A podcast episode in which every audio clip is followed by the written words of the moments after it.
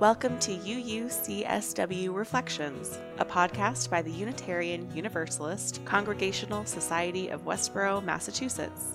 We're glad you're here.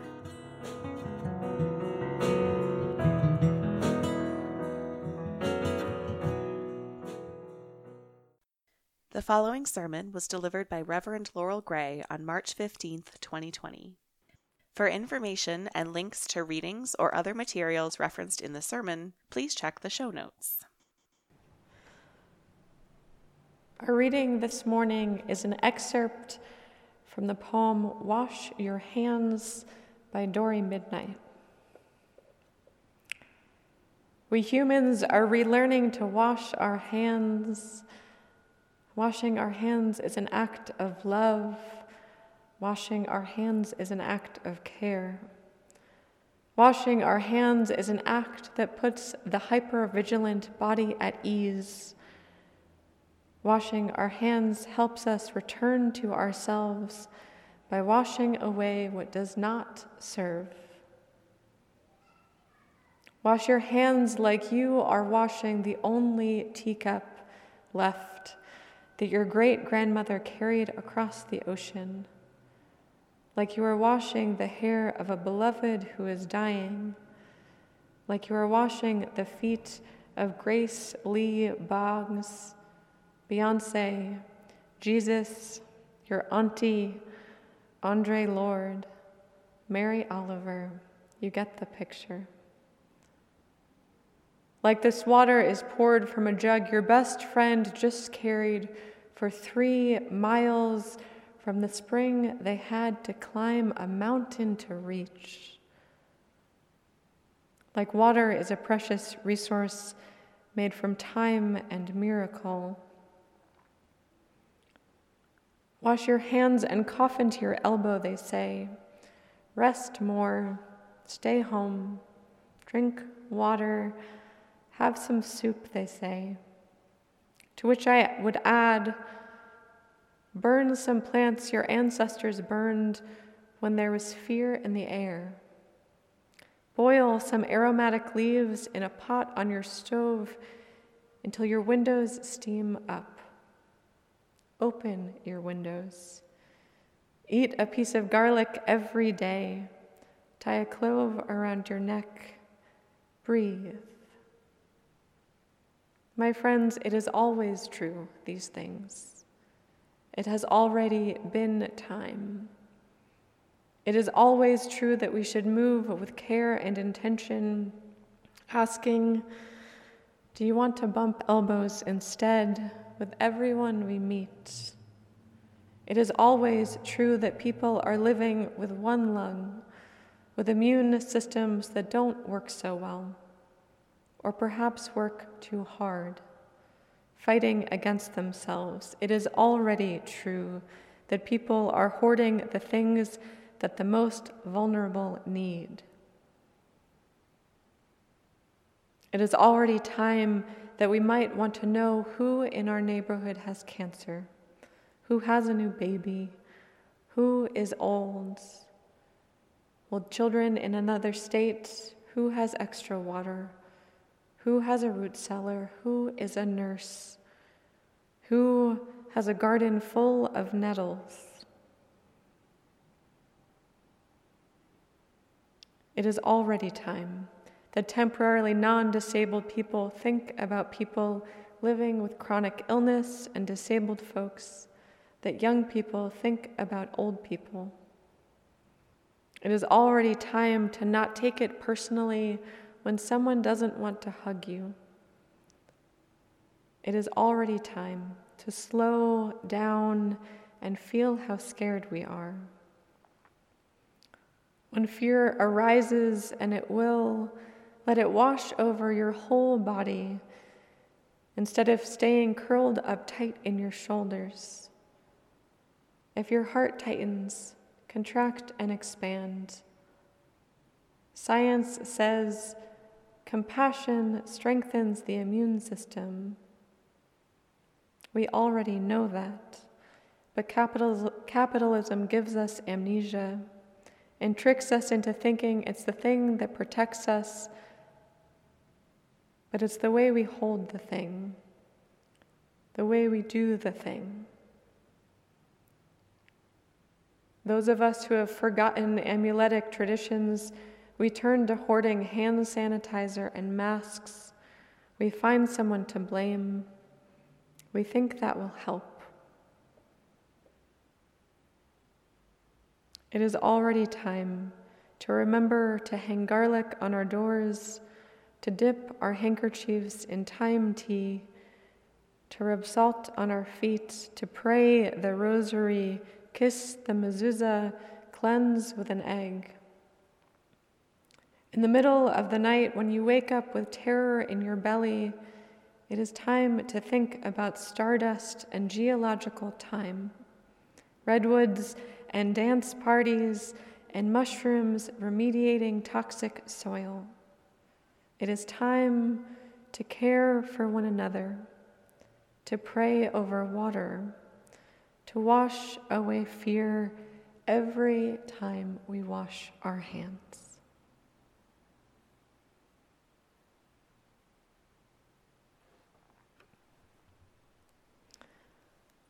This is the wisdom of trees. My sister Linden is named for the trees that grow in Brooklyn where we were born. And when I came along a few years later, our parents named me after the laurels, a pair, so that in having each other, we would be better able to flourish. For neither trees nor people are creatures meant for solitude. Thriving and flourishing and resilience are products of community. As the Native American botanist Robin Kimmerer writes in her book, Braiding Sweetgrass, all flourishing is mutual. She describes this book as a braid woven from three strands indigenous ways of knowing, scientific knowledge, and her story of trying to bring them together in service to what matters most.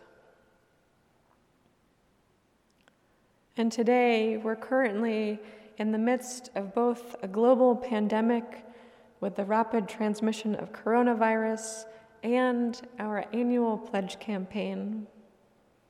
It seems we're beginning to remember that we are all deeply connected, that protecting the most vulnerable is a collective task, that love and care and justice are things held in the daily moments of washing our hands.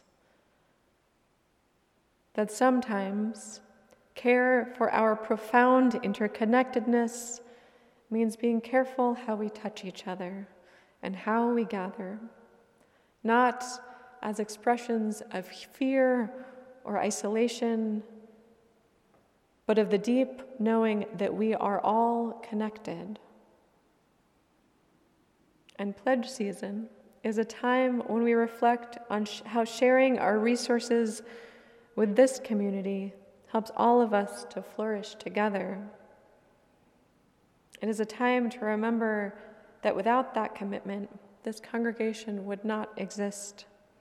That is the beauty and the challenge of our congregational structure. There is no Vatican or bishop keeping us afloat or in line. We care for ourselves and each other. And we as a congregation a community, and a world are tasked with our own flourishing. And that is something we sometimes forget. Right now, in this moment, we're being called to remember our connectedness, to remember that we have always been knit to the earth and each other, that it is time to care for each other that it has always been time.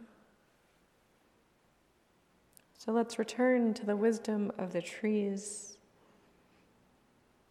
In many indigenous traditions, it is said that we, human beings, came last. not because we were the most evolved, the pinnacle of God's creation, but because we are the youngest. We were born last. We are the least evolved and have the most to learn. In her book, Kimmerer writes this In native ways of knowing, human people are often referred to as the younger brothers of creation. We have the least experience, so we must look to our teachers among the other species for guidance. She adds that, quote, their wisdom is apparent in the way that they live. I asked a friend who is native Hawaiian about this concept, and she laughed and made a joke about us being like toddlers bumbling around and messing everything up. While the trees look on and roll their eyes at our stupidity. For in this family, we have the most to learn. This understanding of our place in the natural world is predicated on the idea that creation is made up of our siblings and kin, parents and ancestors, conscious subjects, not objects for our consumption. This idea is called animism. It is a belief in an animate world, that nature is not made up of static things, but beings in the process of being themselves.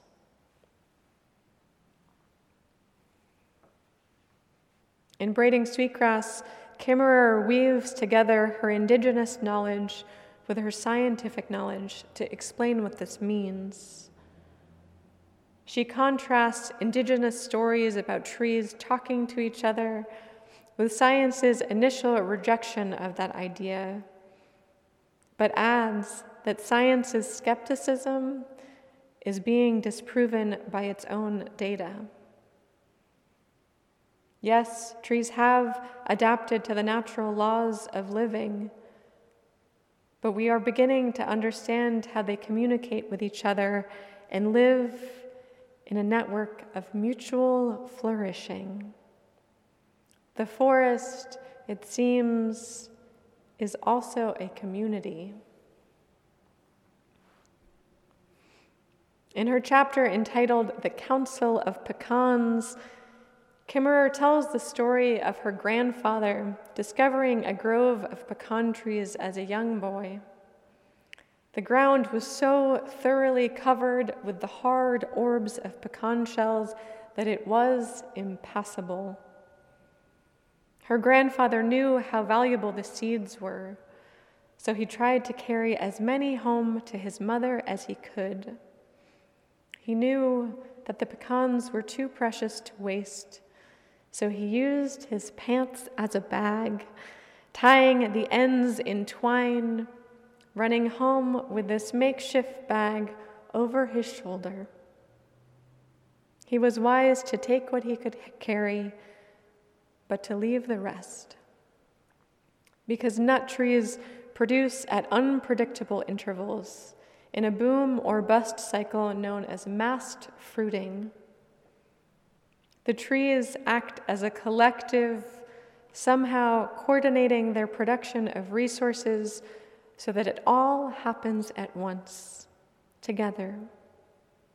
In doing this, they guarantee that not all of the nuts will be consumed by boys or by squirrels. Some will survive and produce the next generation of pecan trees. It is in their unity, their pooling of resources, that the trees ensure their collective flourishing. If each acted alone, producing only a few nuts each year, they would all be consumed, and none would be left to grow into trees. Together, in pooling their resources, the trees are able to thrive and provide nourishment to the surrounding community for generations to come. But the key to mast fruiting is that the trees act together. It's boom or bust for everyone all at once, because without that, there won't be enough abundance for the tree population to guarantee its next planting.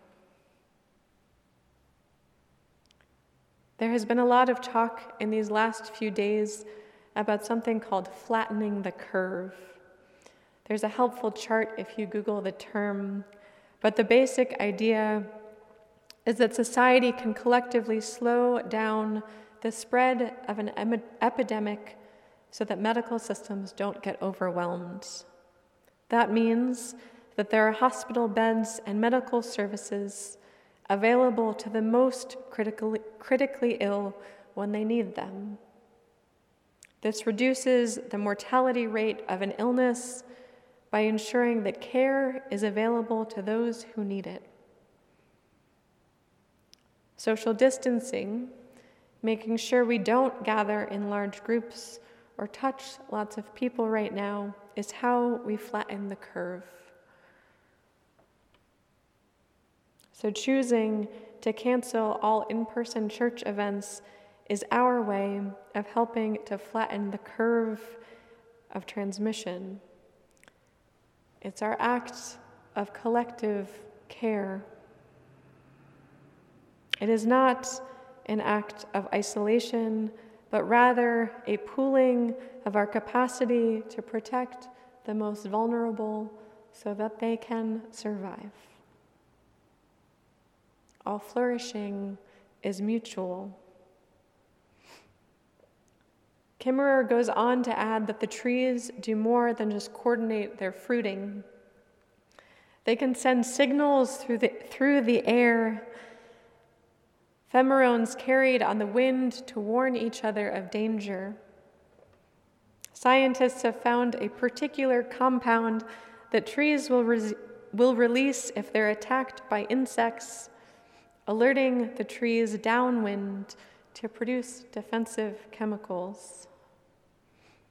This idea that the trees will warn each other of danger so that others may have a better chance of surviving sounds very human. It sounds like a kind of compassionate awareness and love of neighbor. It sounds like community. Sometimes what we have to give comes not in monetary resources, but in care for each other. Part of the role of community is to hear each other, to be with each other in the trials of life, so that we might have a better chance of making it through, so that we might have a better chance of thriving despite the challenges we face. In this moment, as we strive to collectively reduce the spread of coronavirus, we can remember the wisdom of the trees. We can remember that community is made of compassionate neighbors acting together. It is where we come together to hear each other's joys and concerns, to be together, to give what we can, however we can. And sometimes that just means showing up and staying connected. And sometimes, like now, showing up for each other paradoxically means staying home and picking up the phone or sending an email. Thankfully, we too are connected by a web Technology means that we can stay connected to each other even in the moments when, we need to reduce in person contact. One of the fascinating discoveries that scientists have made about trees recently is the existence of something called mycorrhizae. It's a network of fungal strands beneath the soil, connecting trees in a web of sharing with each other. The strands allow the trees to pull minerals from the soil, and in return, the trees provides the tree provides nourishment the fungus needs to survive. Kimmerer points out that, that this may be the mechanism for synchrony that allows mast fruiting to take place. It also provides a web through which the trees can share their resources with each other, releasing stored nutrients through this underground web to other trees who can use the, the nutrients more effectively. It is quite literally an interdependent web, a physical manifestation of connection and community. The root of the word religion is religare, which means to bind together. And this, our religious community, is the home where we become bundled together in resilience. It's where our roots connect, where we find nourishment and share what we can, where we can do more together than we could do on our own. As Kimmerer reminds us repeatedly, through unity survival, all flourishing is mutual. We must remember that the trees are, are our elders and listen, for they have something to teach us. In the community of trees, no one is excluded. All roots are connected, all resources shared. Bound together in a web of flourishing, everything is mutual and everyone is valued. Everyone has something to give and something to receive. That is what allows for flourishing. We, the youngest siblings in this family of creation, we must remember that neither trees nor humans were meant for isolation or individualism. That how each of us lives affects the collective. So, in this place, in this community, we knit ourselves together in a web of caring and grounding. And we have strong roots, roots that connect us in a web of flourishing roots that help us to thrive and to grow, roots that help us stay grounded when the world feels wild. Together, we can do more to care for each other than we can do on our own. May we remember the wisdom of the trees. Amen, and blessed be to all of you. Thanks for listening. For more information about what's happening at UUCSW or for ways to get involved, visit us online at uucsw.org or visit us in person. All are welcome.